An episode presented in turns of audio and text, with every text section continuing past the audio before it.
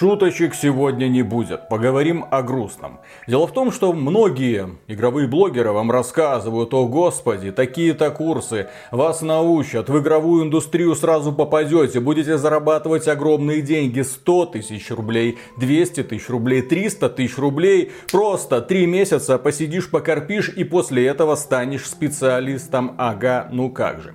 Для того, чтобы развеять эти фантазии, ну я думаю, что многие люди на самом деле хотят попасть в игровую индустрию для того, чтобы творить, эти люди, к сожалению, часто кормятся историями успеха. А есть истории, которые показывают, что игровая индустрия это совсем не сладенькая зефирка. И для того, чтобы что-то получилось, нужно вкалывать. Вкалывать как проклятый, вкалывать каждый день. Нужно, чтобы разработка игры стала предметом твоего фанатизма. И поэтому сегодня мы поговорим с Александром Хелгессеном. Это человек, который живет в Норвегии, работает работает в студии Rain, это создатели Tesla Grad, и совсем скоро у них выйдет Tesla Grad 2.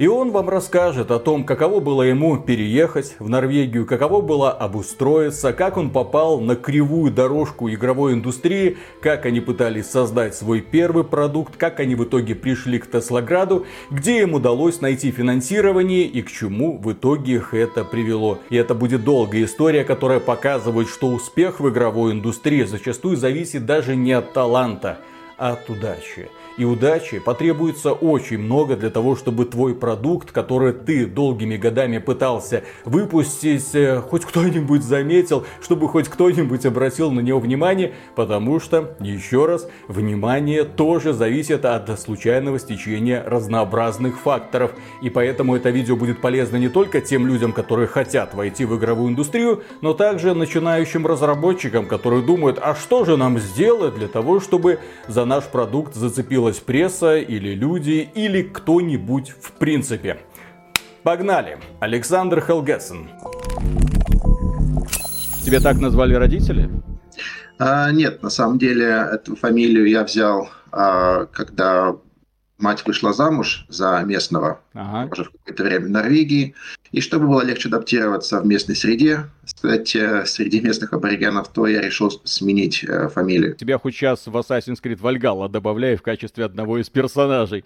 Классно. И откуда ты? Я родился и вырос в Санкт-Петербурге.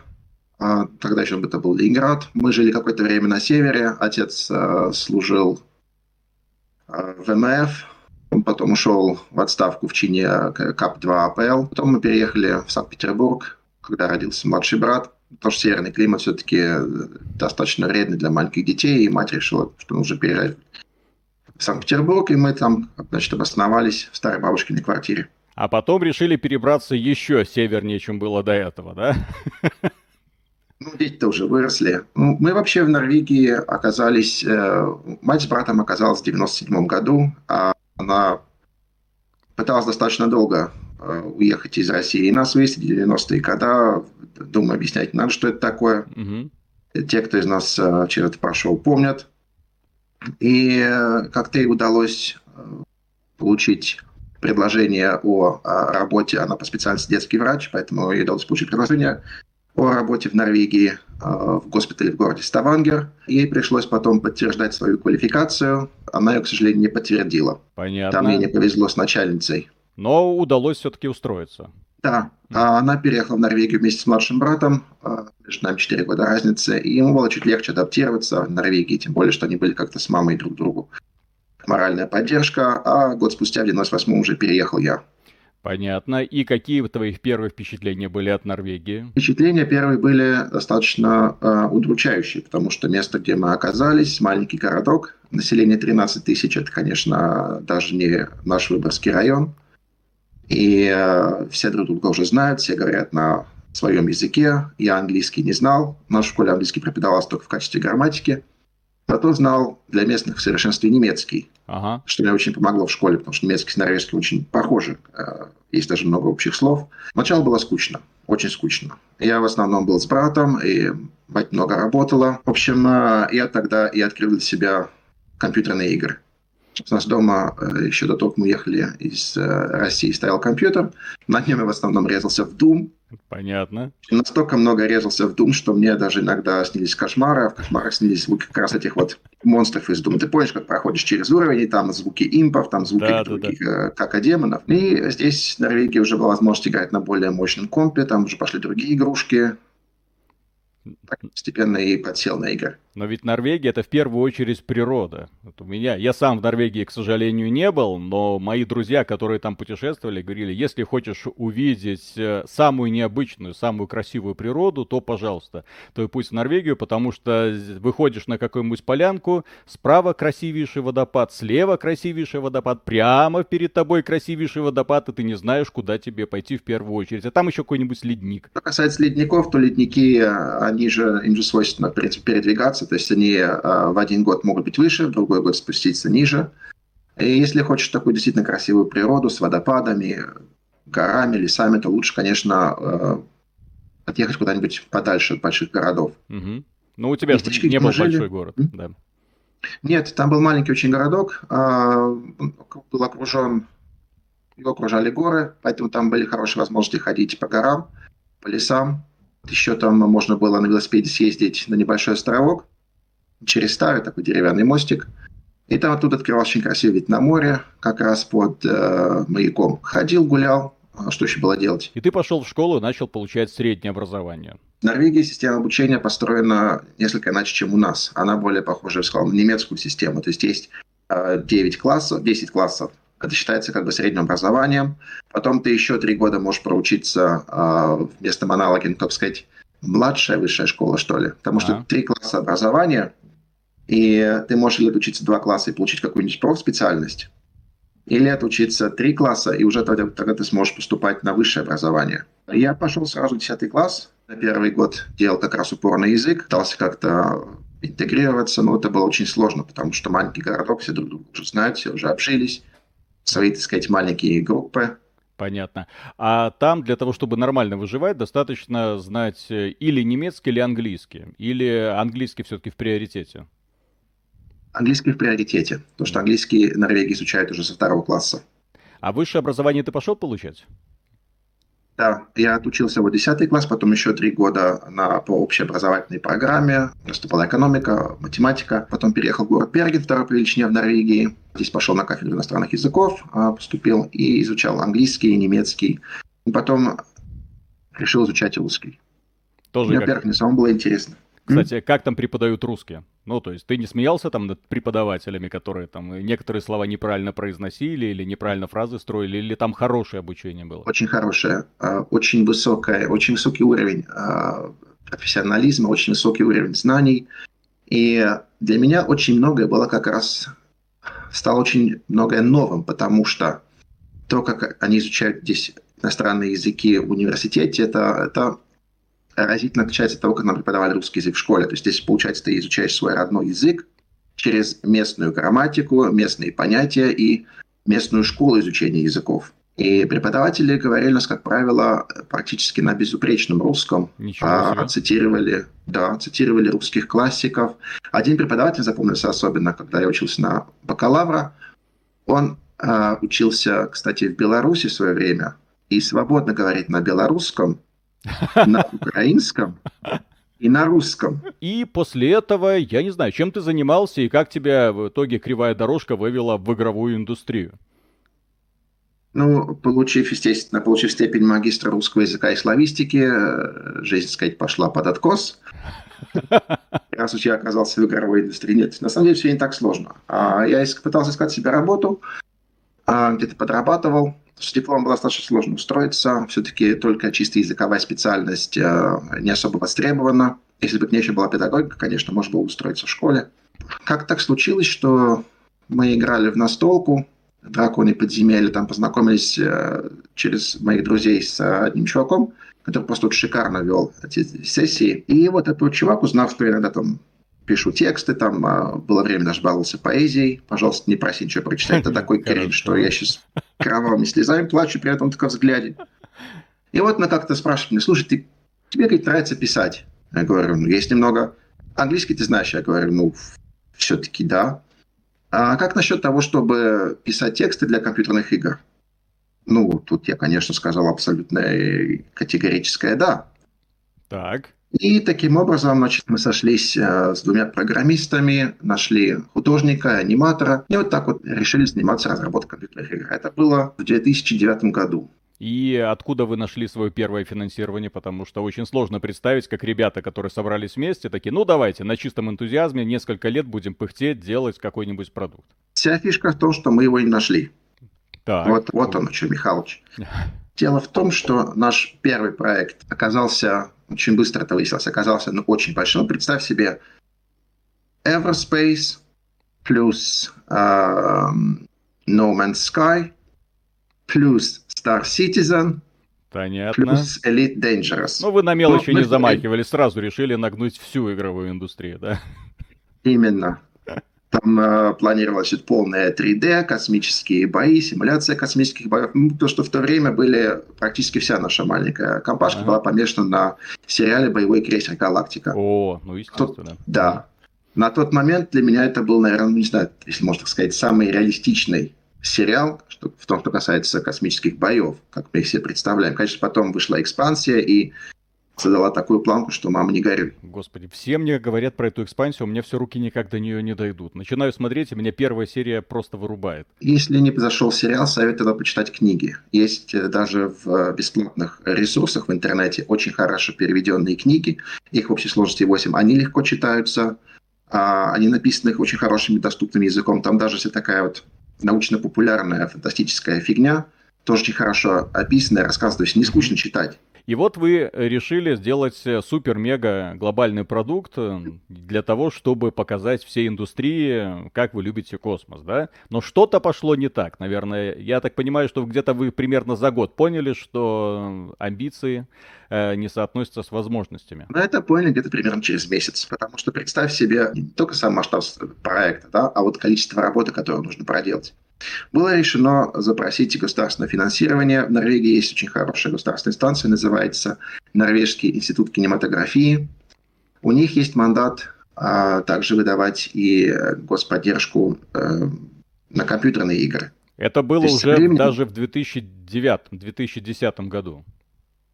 Да, совершенно верно. А, они, по-моему, получили этот мандат где-то году в 2007, потому что они до этого выдавали небольшое финансирование там, маленькими кусочками местным, другим местным студиям, которые разрабатывали такие вот больше нишевые проекты. И мы решили тогда учредить компанию. Акционерное общество была самая простая форма, которой мы были согласны. Там пришлось вложиться также самим для стартового капитала. И, значит, раз уже есть компания, уже, есть, сказать, есть план, пришли бизнес-план и план развития, мы значит, пошли запрашивать финансирование у Института кинематографии, где нас благополучно отшили еще до питчинга. Почему?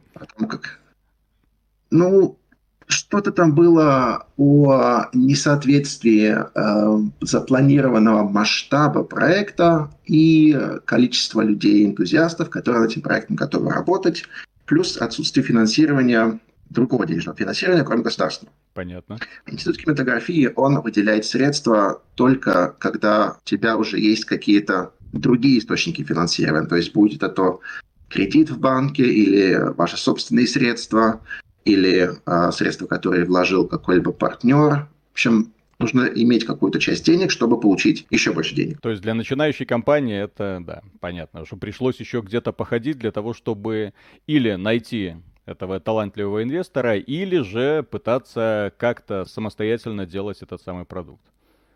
По какому пути вы пошли? Мы пытались все время выбить какое-то госфинансирование, но уже, конечно, проект Звездных войн. Угу. Да, нет, проект этот пришлось, конечно, положить э, в ящик, и потом ящик сжечь и пепел развеять над э, морем. Жалко, конечно, потраченных часов, потому что мы все-таки вложили туда очень много времени. Ну, да ладно. мы решили начинать с маленьких проектов. То есть сначала планировался проект, очень многопользовательская моба. Ага. Ну, Примерно та, тогда, на четырех все, игроков. Все болели мобами, все пытались сделать конкурента Доте.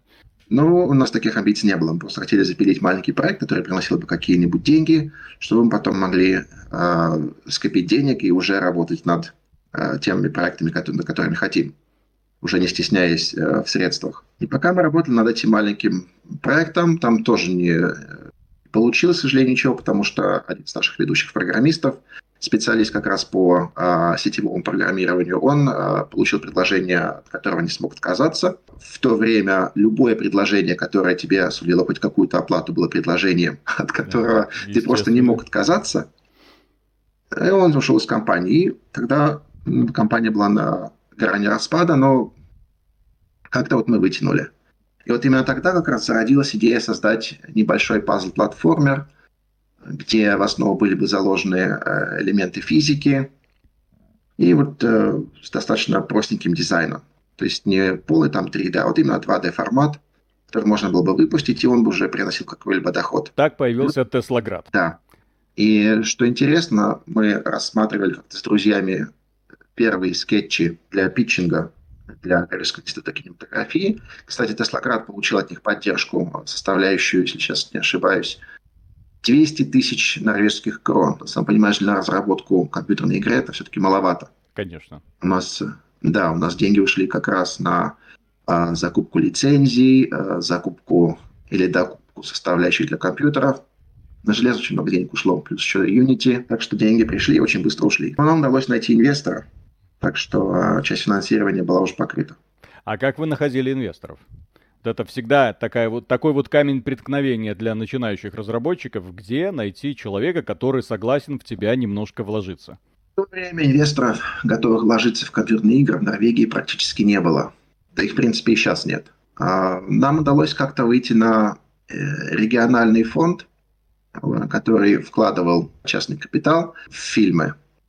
И также они решили заняться компьютерными играми, потому что это дело уже тогда было достаточно прибыльное. А всего лишь только несколько лет спустя Игропром по э, заработкам превысил даже заработки киноиндустрии. Так что уже тогда они решили сколько-то вложиться. И э, они вложили примерно 75 процентов бюджета игры. То есть, если я не ошибаюсь, получается, что проект уровня Теслоград это где-то миллион э, норвежских крон. Это в пересчете на э, доллары это сколько, если грубо? Если брать, если брать сегодняшний курс доллара, это примерно э, 100 тысяч долларов. 100 тысяч долларов. Это на тот момент, да, на тот момент это была достаточно большая сумма.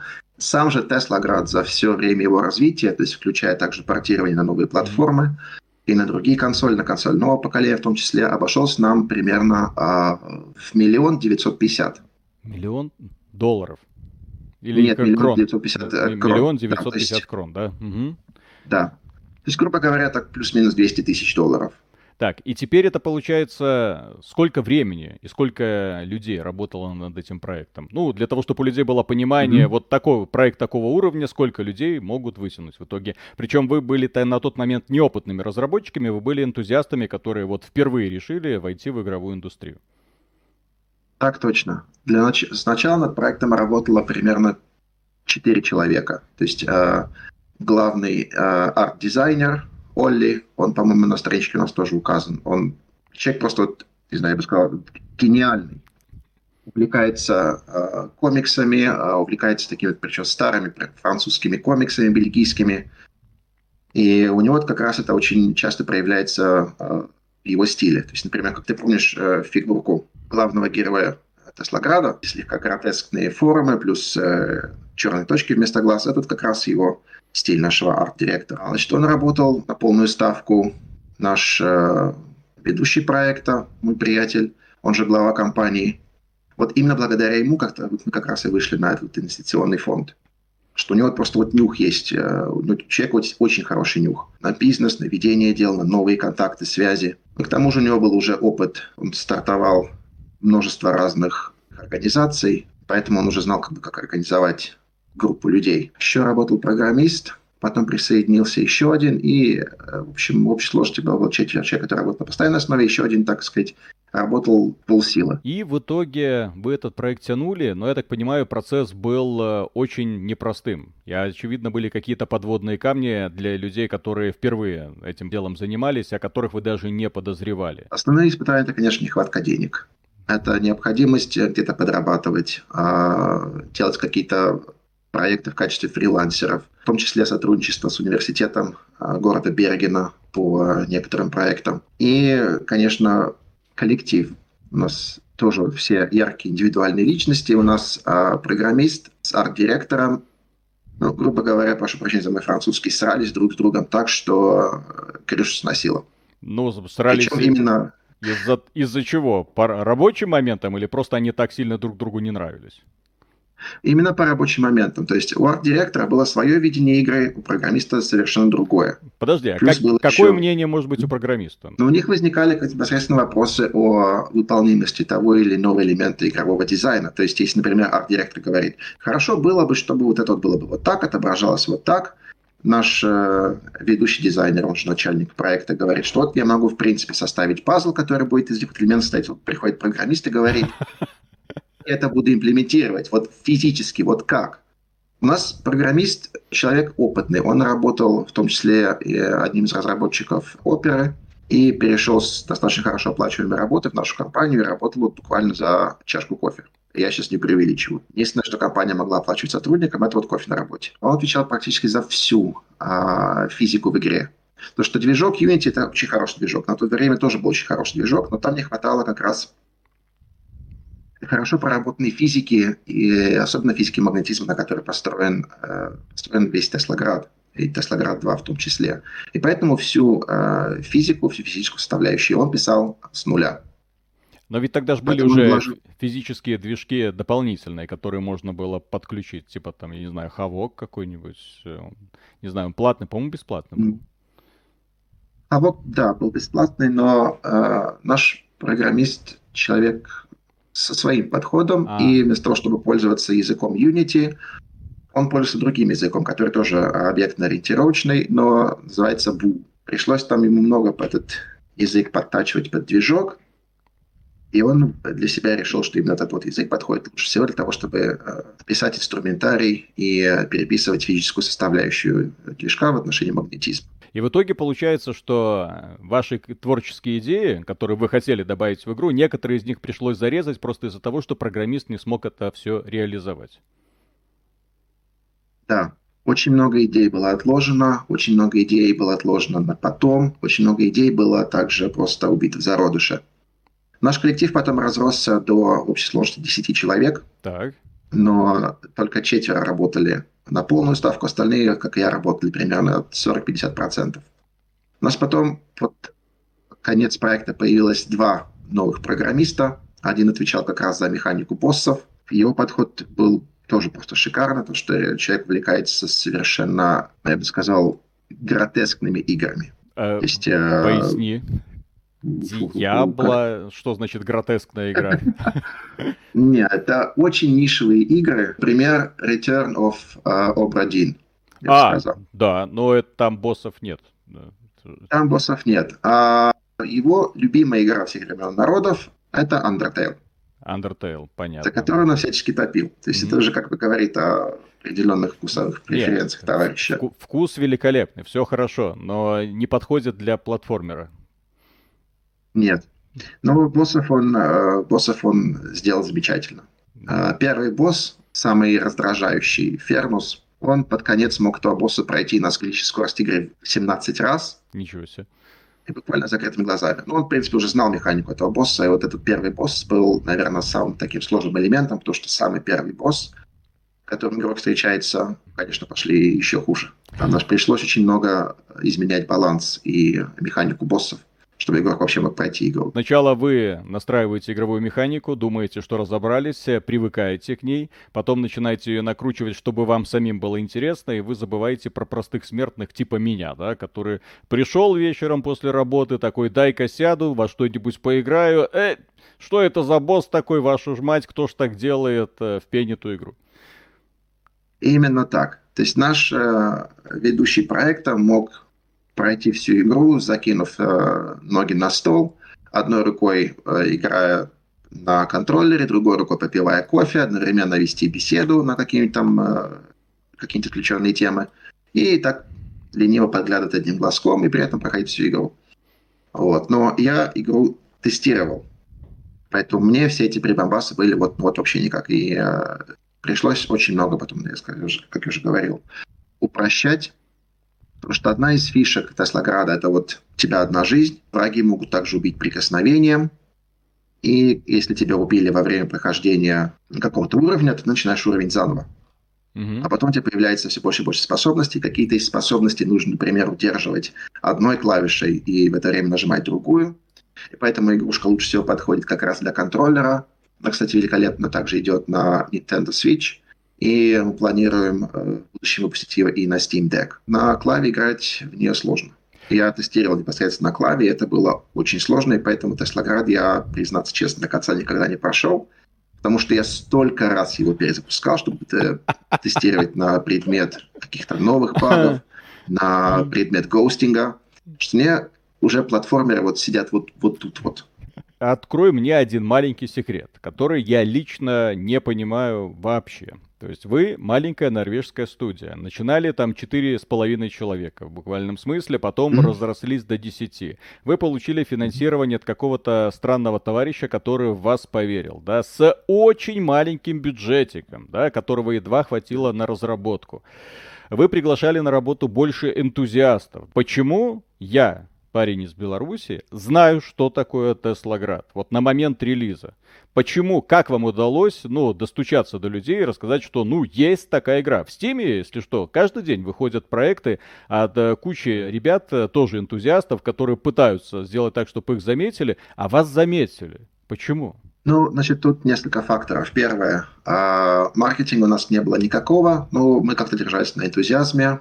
Э, на какие-то оставшиеся от разработки средства нам удалось э, попасть на PAX East, фестиваль комиксов и э, компьютерных игр э, в США. Да-да-да. Нас там хорошо очень встретили. У нас начали очень рано писать, потому что у нас парочка людей были, которые очень хорошо умели писать как раз копи, то есть э, короткие тексты для журналистов. Мы рассылали информацию об разным журналистам. Сам стиль игры очень зашел многим. Атмосфера, элементы игровой механики. Наша игрушка также была все время в Greenlight. Помнишь такое Steam Greenlight? Да, конечно, да. Подвал ну, вот. Стима, да. И тут, значит, во-во-во. И тут, значит, случился такой интересный казус у нас с Greenlight. Теслоград был четвертым номером в Greenlight из 100. И вот как раз перед выходом Теслограда Steam решил Greenlight упразднить, и все игры, которые там у них были в топ сотке, просто вот выпустили все. Так. То есть, если раньше как бы они выпускали там по одной игре через Greenlight, потом стали выпускать по 10, и все-таки, если выходит 10 новых игр, еще как-то можно отличиться, да? А вот уже 100 одновременно, это уже сложнее.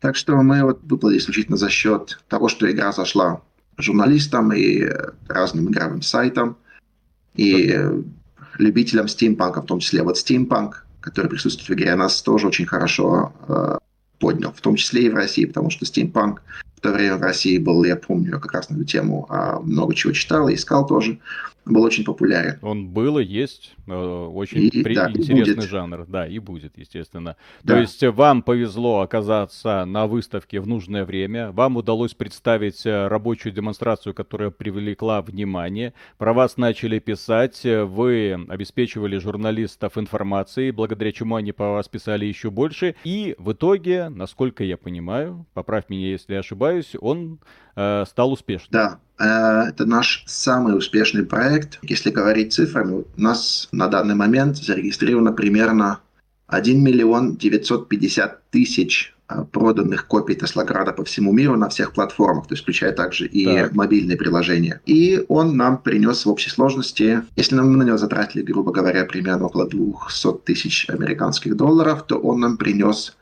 где-то около миллиона долларов. И продолжает продавать. Так что планируем выпускать его и на Steam Deck, а, и на микроволновке, и даже на утюге, если получится. Так, ну а потом, я ж зашел на ваш сайт, у вас кроме Теслограда, а эта история уже давняя, Э, есть еще World to the West, есть Mesmer и есть Viking Chess. Что с этими проектами? Почему они не взлетели? Значит, если идти э, хронологически, World to the West мы э, выпустили в мае 2017 года. В тот же год поправь меня, пожалуйста, если ошибаюсь, вышла одна из игр по Зельде. Да, если про ботву говорим, то да, ботва вышла в 2017 году. Ну, Breath of the Wild, имеется в виду. Да, да, да, да.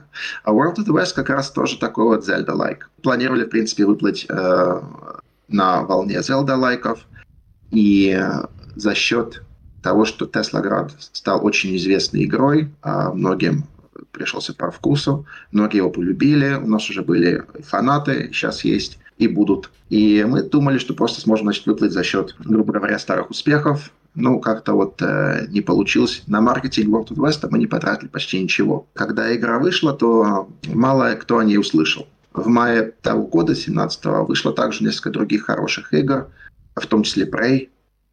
Вот. Ну, конечно, разница между Zelda Like и Prey большая, да, но тем не менее, если одна игра получает очень много внимания, то все другие, которые выходят форматом поменьше, они, естественно, остаются в тени. Ну, то есть тут просто уже сыграла роль отсутствия маркетинга. А потом? То есть я просто пытаюсь понять, а почему вот когда небольшой коллектив вот горел, вот Тесла Град и все звезды сошлись, и в итоге проект состоялся, вот почему потом вот э, перестало получаться? Я думаю, это связано с амбициями.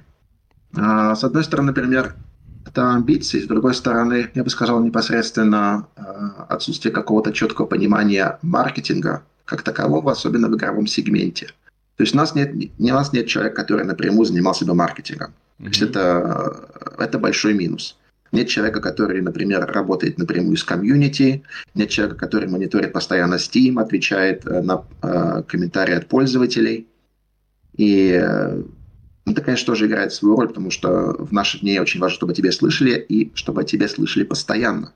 Да, и постоянно давать инфоповоды, чтобы про тебя не забывали, конечно. Именно. Угу. Именно. А что касается Viking Chess, Hnefatafel, а, то это очень маленький проект, который запилил один энтузиаст.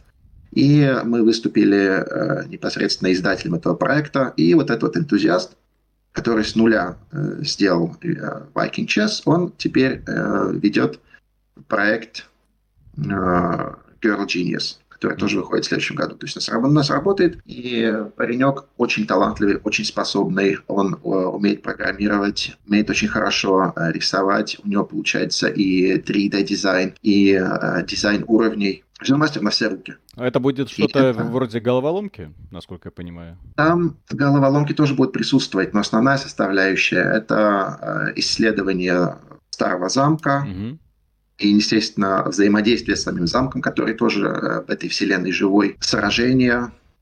То есть это тот же самый World to the West, только уже от третьего лица. Вначале Girl Genius планировался, кстати, как раз как топ-даун, потому что мы его планировали запилить на движке э, World to the West. А потом решили сменить на камеру от третьего лица. И это изменение пошло игре на пользу. А движок вы используете Unity до сих пор или уже на Unreal перешли? Мы используем Unity и, скорее всего, будем продолжать его использовать, потому что у нас очень много инструментария уже написано под Unity, и э, как-то не видим особо смысла переходить на какие-то новые движки сейчас, особенно когда у нас два проекта на подходе. А когда вы приступили к разработке Tesla Grad 2? Я бы сказал, скорее всего, сразу после того, как вышел первый. Потому что наш э, ведущий геймдизайнер, он постоянно хотел добавить какие-то новые пазлы, какие-то новые элементы. Но игра уже вышла, и игра уже была закончена, и мы в то время э, работали над э, вторым проектом World to the West.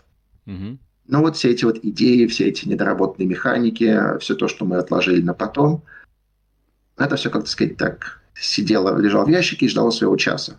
И э, на основе этого мы решили потом сделать Grad 2.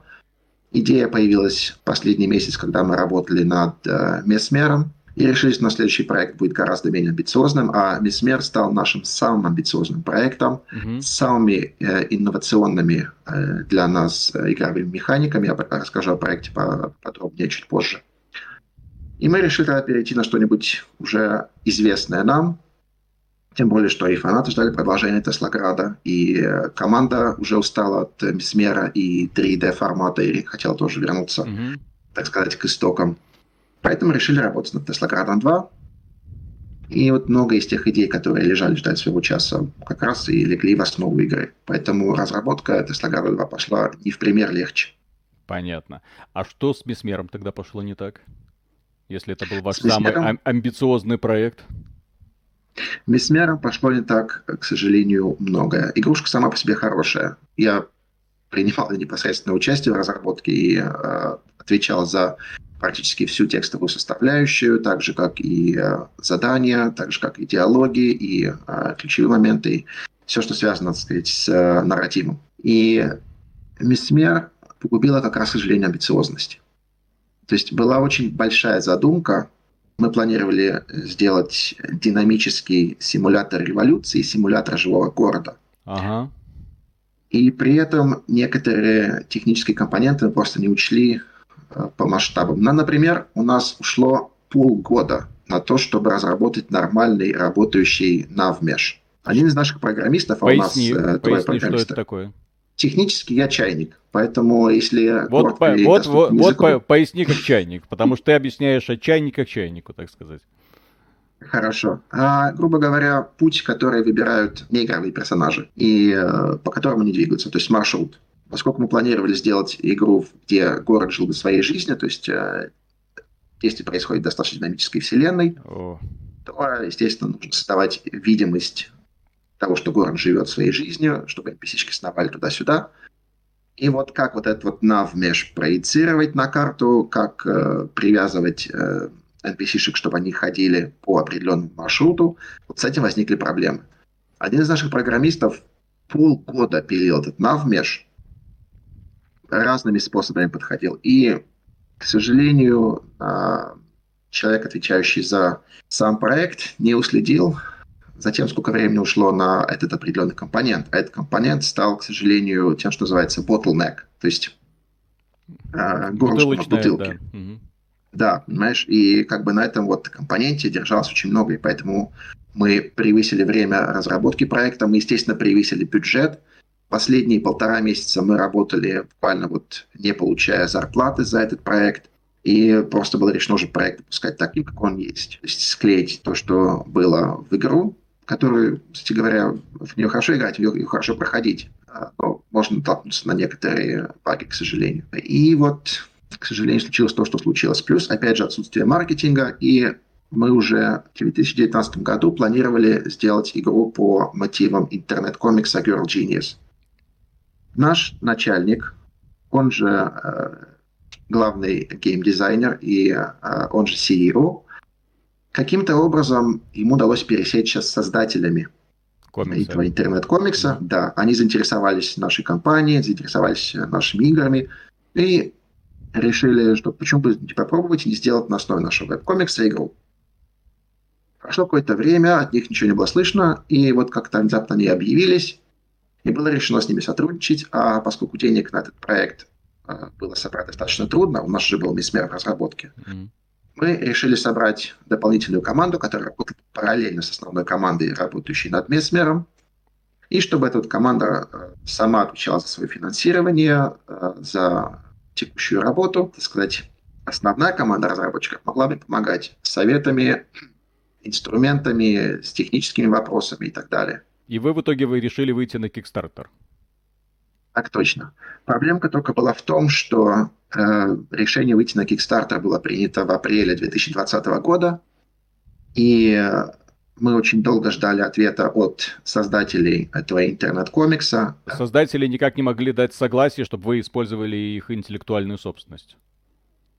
Согласие они дали достаточно быстро. То ли у них были какие-то проблемы, связанные с тем, что 2020 год сам по себе был проблемным, угу. то ли э, у них были проблемы другого плана, мы не знаем. В любом случае, мы очень долго ждали от них ответа, долго ждали от них, а, сказать, зеленого сигнала, прежде чем запустить сам а, Kickstarter.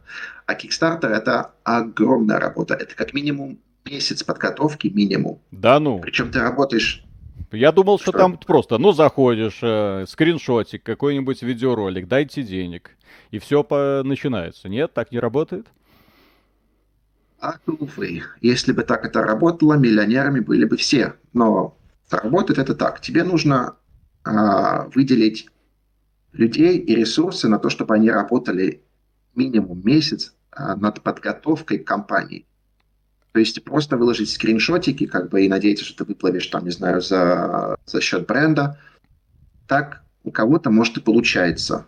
Но очень редко, и людей на Кикстартере так просто э, не соблазнишь. То есть нужно дать им видимость того, чем будет продукт в конечном итоге, чтобы у них было желание дальше инвестировать и дальше следить за разработкой, как-то в этом участвовать. И поэтому у нас месяц ушел непосредственно на работу над Кикстартером. Потом был месяц Кикстартера, и вот сам Кикстартер, пришелся как раз на, если я правильно помню, на конец августа и, по-моему, до конца сентября шла кампания. А когда у тебя Kickstarter компания, ты не делаешь ничего, кроме как постоянно э, поддерживаешь, э, скажем так, накал борьбы, постоянно подаешь новый контент, постоянно общаешься с людьми, которые в него инвестируют, ага. постоянно что-то подкидываешь публике, постоянно, значит, участвуешь в диалогах, там, э, записываешь, записываешь видео. И работа кипела ключом в конторе вот, от ночи и до зари. Наш э, начальник, он участвовал в Кикстартере столько же, сколько и э, ведущий проекта Girl Genius – и вот наш начальник мог работать от 16 до 20 часов в сутки только над Кикстартером. То есть это был месяц бешеной работы. Ничего себе, ужас. Mm. Да. А сам Месмер уже был запланирован к выходу 16 октября. То есть, получается, между окончанием кампании э, Кикстартера и выходом игры оставалось чуть больше двух недель. И, конечно, поскольку все, что было как-то связано с маркетингом, ушло чисто на Kickstarter, а раз ты запустил Kickstarter, ты не имеешь права провалить. Если, если твоя компания провалила Kickstarter, это настолько большой удар по репутации, что mm-hmm. сматывать удочки и убираться с рынка, может, не придется, но в любом случае доверие будет подорвано, причем солидно. Конечно. То есть, э, да, в случае как бы э, с выгодой и возможным ущербом там просто несоизмеримо. То есть, например, если ты закончил Kickstarter, да, компанию, собрал деньги, это как бы дает тебе массу бонусов и плюсов, плюс, опять же, маркетинг, да. Но если ты ее провалил, то как бы ущерб от провальной компании раза в три больше, чем выгода от законченных успешных компаний. Но в итоге компания на Kickstarter увенчалась успехом.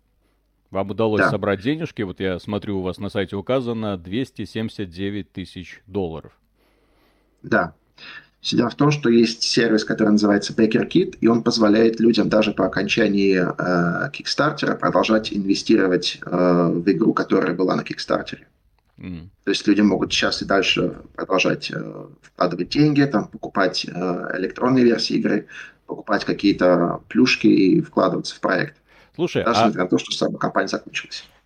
Вопрос за счет чего ваша компания существует уже, получается, больше 10 лет. То есть успех Теслограда это, конечно, круто, да, вам удалось э, поднять деньги, а, сделать вас ненадолго счастливыми. Вот, но потом один проект, второй проект, третий проект. Ну, на это все опять же уходят ресурсы. Если на создание Теслограда ушло столько времени и средств, то, естественно, другие проекты тоже немало сжирали. Э, тоже пришлось искать, ну, понятно, в данном случае Kickstarter дополнительное финансирование, или на разработку других проектов вы тоже сумели найти какого-то инвестора, или же попросить... Ну, у государства, да, говоря. Да, у государства. Угу. Мы продолжали сотрудничество с тем инвестиционным фондом, который вложился в Теслоград, ага. потому что они на Теслограде очень хорошо заработали. То есть, смотри, они, получается, вложили 75 тысяч долларов, да, получили 150 тысяч долларов, просто мысли в кронах. То есть они получили вдвое больше, чем они вложили. Ну, давай, они уже вот Для того, чтобы не было путаницы, просто mm-hmm. вы продали почти 2 миллиона копий да, да. игры. И ты говоришь, что заработали в итоге, э, конкретно ваша студия, миллион долларов. Может, Грубо говоря, да. Может, 10 миллионов долларов? Ну, Теслоград же продавался не за доллар. Э, нет, он продавался не за доллар но а, мы выпускаем, он также стал частью программы PS Plus. Mm-hmm.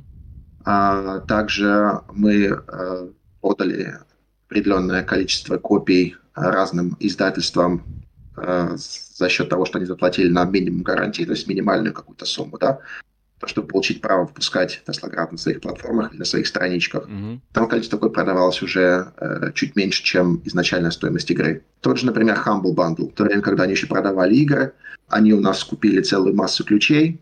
Э, мы хорошо там заработали, но не в денежном эквиваленте, а качестве репутации. репутация, маркетинг. Я просто к тому, для того, чтобы люди понимали, что когда некоторые разработчики говорят, мы там э, нашли миллион э, человек, ну, при этом не говоря даже, там, мы продали миллион копий, да, типа, к нашей игре приобщилось там столько-то человек. Это не всегда означает, что они очень и очень много заработали на этом.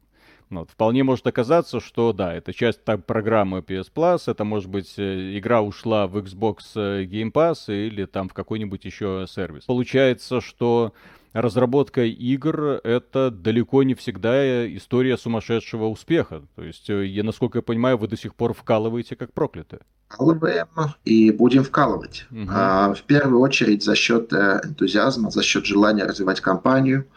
Плюс у нас еще такая модель Э, владения компанией, где сотрудники компании могут э, периодически покупать акции компании, и ага. таким образом они становятся еще и совладельцами.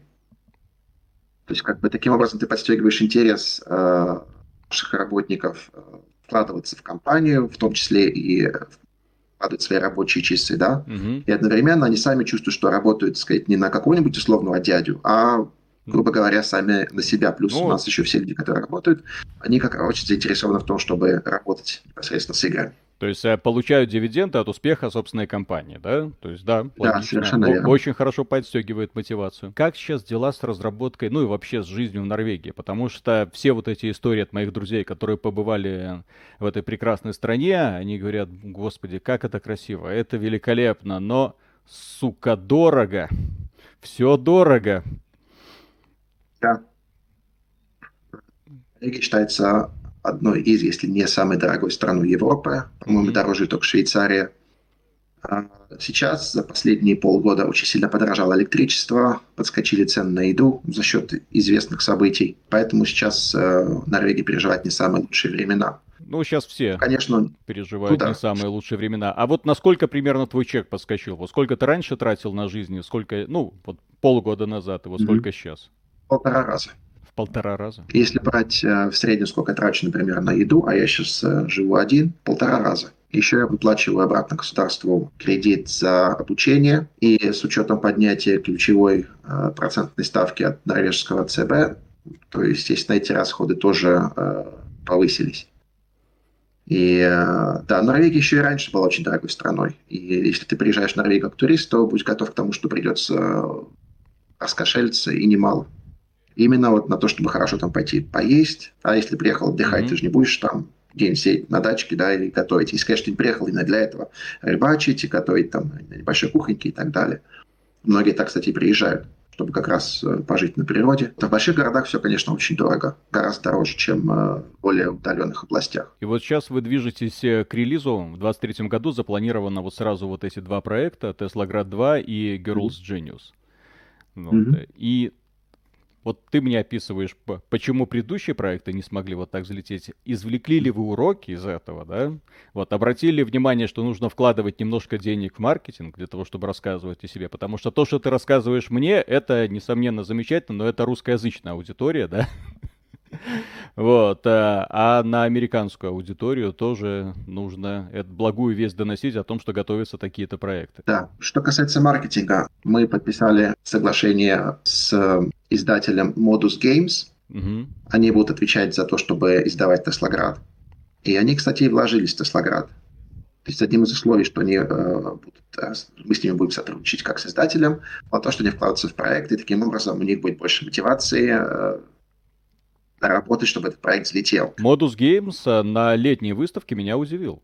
Э, я про этого издателя толком не услышал, но когда mm-hmm. они там в рамках одной, по-моему, то ли Future Gaming Show, я могу ошибаться, но в рамках mm-hmm. как какого-то такой вот э, большой презентации один проект от Modus Game, второй, третий, четвертый, ну, в том числе, mm-hmm. конечно же, показывали ваши. И, и, ну, ты такой, внезапно, как чертик из табакерки, вынырнул один издатель, сейчас появляются другие такие небольшие издатели. Ну, процесс движется. Совсем недавно мы молились на крупных издателей, вот, а сейчас оказывается, что небольшие студии могут а, отдать свое счастье и будущее в руки небольшим э, таким компаниям и вполне себе неплохо себя показывать. Вот я уже сколько раз обращал внимание, вот в Стиме взлетают часто игры, которые представляют, ну, вот такусечки издатели, вот, у которых не то что своей презентации толком нет, и тем не менее они взлетают, и все у них хорошо получается. Да, нам в этом смысле очень крупно повезло с издателем, потому что ребят толковые, а у них уже большой опыт издательства за спиной, у них много проектов в Стиме э, есть и э, вложились тоже достаточно ощутимо. Видно, что они заинтересованы в проекте. Да, таким образом мы планируем повысить прибыль компании в разы, даже несмотря на то, что какая-то часть дохода будет уходить издателю, все-таки уже, если есть люди, которые работают непосредственно с маркетингом, уже как-то можно не думать хотя бы об этом. Те уроки, которые мы извлекли, это, конечно, что маркетинг решает очень многое, если даже не все. И амбициозность нужно как-то преуменьшить. То есть, если видишь, что проект выходит за рамки бюджета, причем солидно тогда, то приходится урезать. То есть, берешь буквально часть игры и отрезаешь.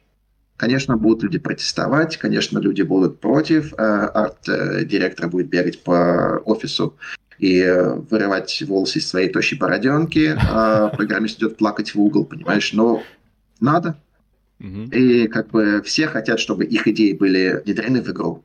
Но очень часто приходится говорить многим нет, нет, нет. Например, Мисс Мер задумался гораздо более амбициозно. То есть нам пришлось даже даунскейлить, причем солидно. Именно из-за того, что сам размах становился слишком большим и буквально необъемным и по финансам, и по времени разработки. Мы решили для себя, что работать будем более рационально. То есть нельзя брать все идеи, нужно смотреть, какие из них более способны выжить, какие из них наиболее легче реализовать в имеющихся рамках, да, исходя из технических составляющих и э, требований к графике, дизайну угу.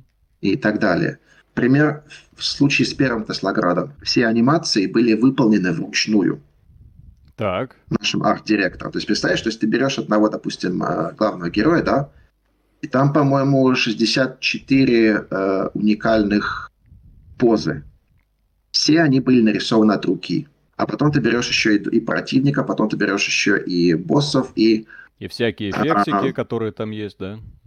Да, то есть наш арт-директор вложил огромное количество часов, как и наш тогда ведущий программист. Они вкалывали, не знаю, ну, по 200, по 300 часов в месяц. В рамках вашей студии, насколько я понимаю, то есть перерабатывать и вкалывать это вот было, есть и будет переходить на такой лайтовый режим, на который сейчас пытаются перевести сотрудников крупной компании, ну просто не получится, да, если ты хочешь уложиться в определенные сроки.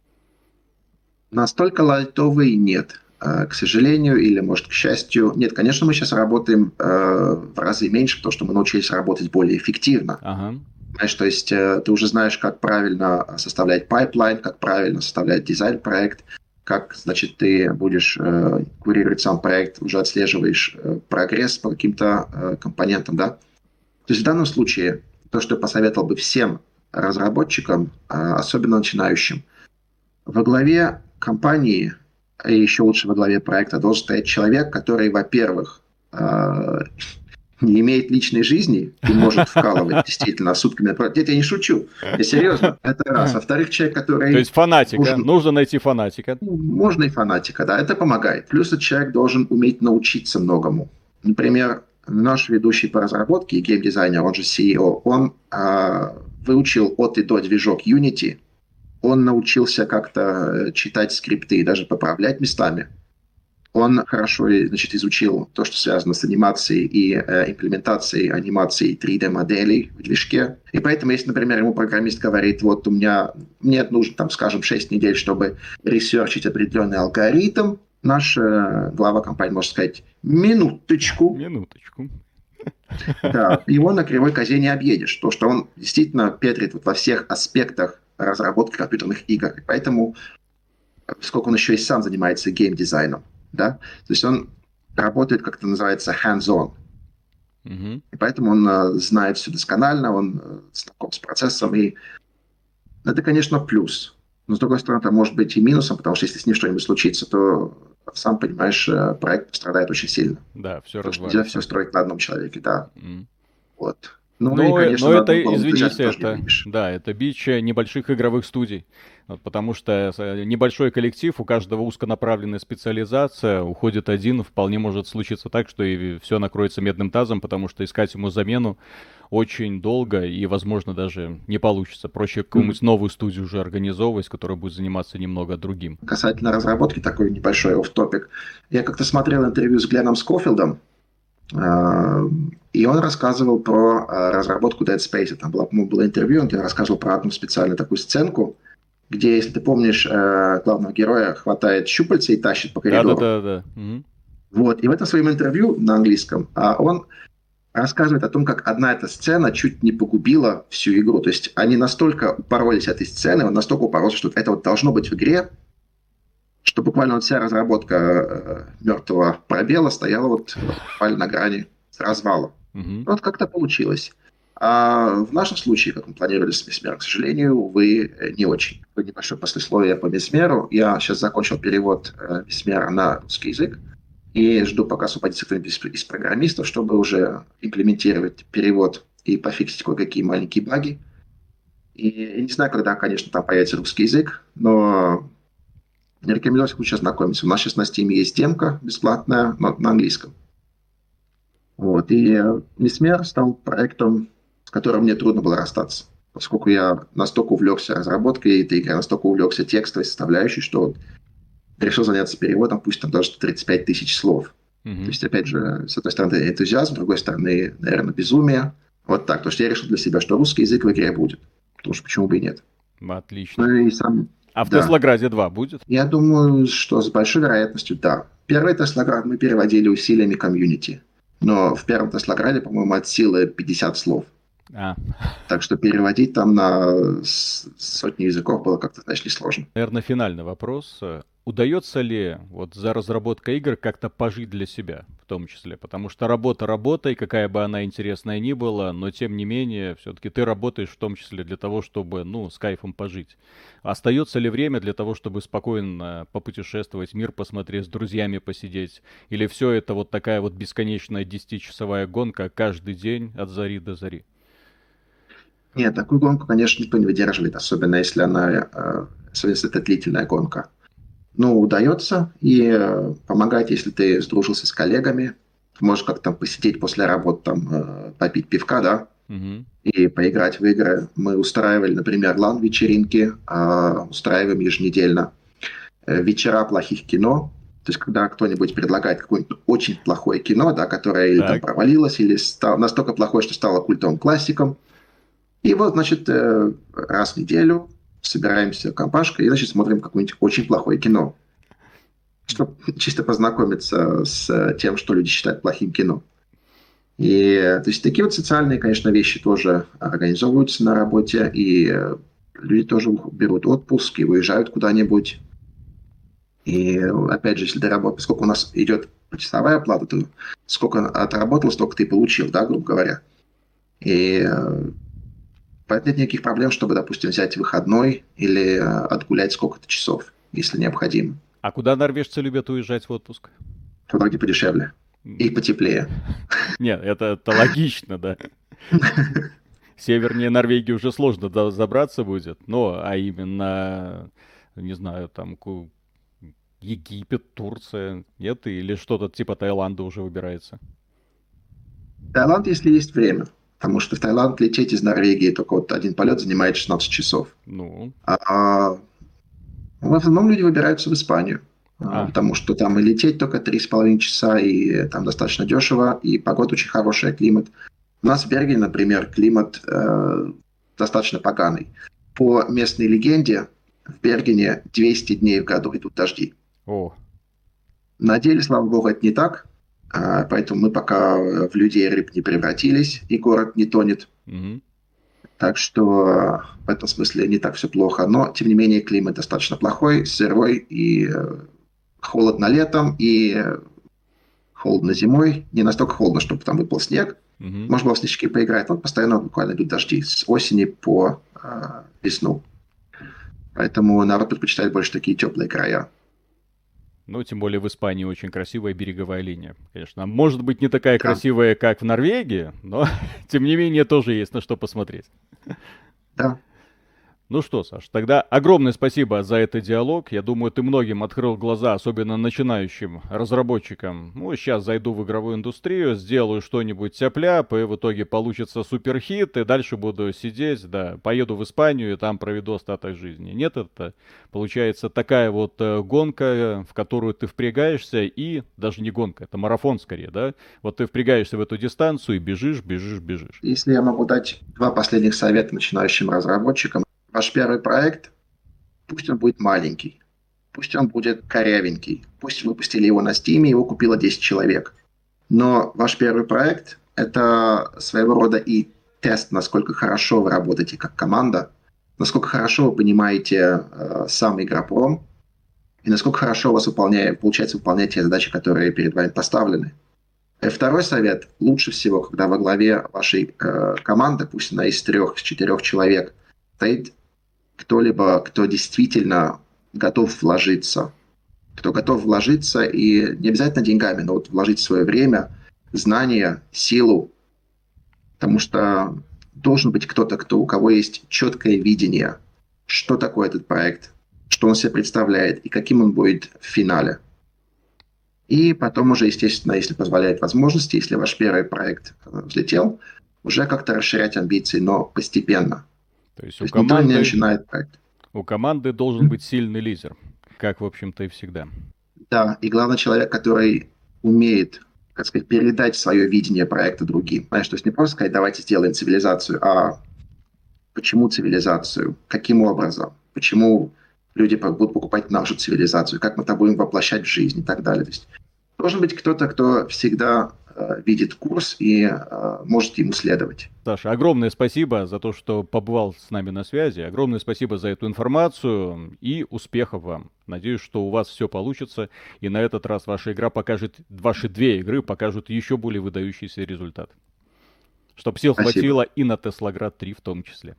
Все, пока. И чтобы хватило сил все это пройти. Давай, mm-hmm. пока.